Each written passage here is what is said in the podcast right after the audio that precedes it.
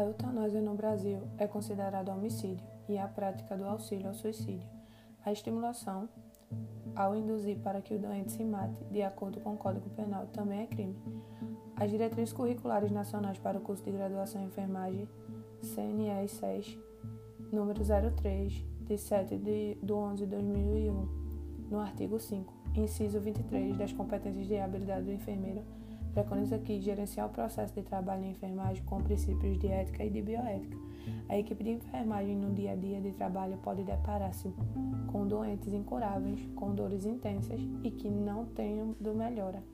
Acreditam que a morte é a única solução e podem, suplicam ao profissional para que ponha fim ao sofrimento. Assim, faz necessário o conhecimento ético e legal da atuação do enfermeiro à frente da eutanásia.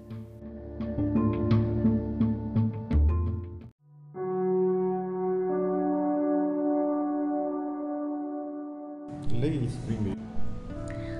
Falar sobre eutanásia é falar de morte, e esta incomoda e desafia a onipotência humana e profissional, pois os profissionais da área da saúde são ensinados a cuidar da vida, mas não da morte.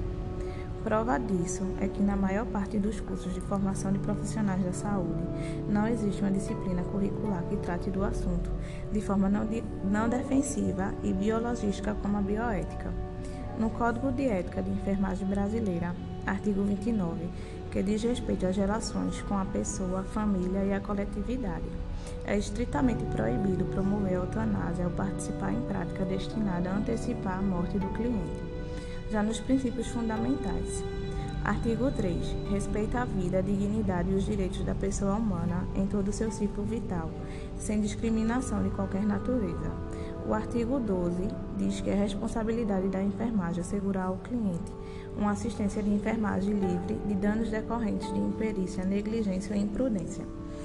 Observamos que um dos deveres da enfermagem, artigo 19, é respeitar o pudor, a privacidade e a intimidade do ser humano em todo o seu ciclo vital, inclusive nas situações de morte e pós-morte.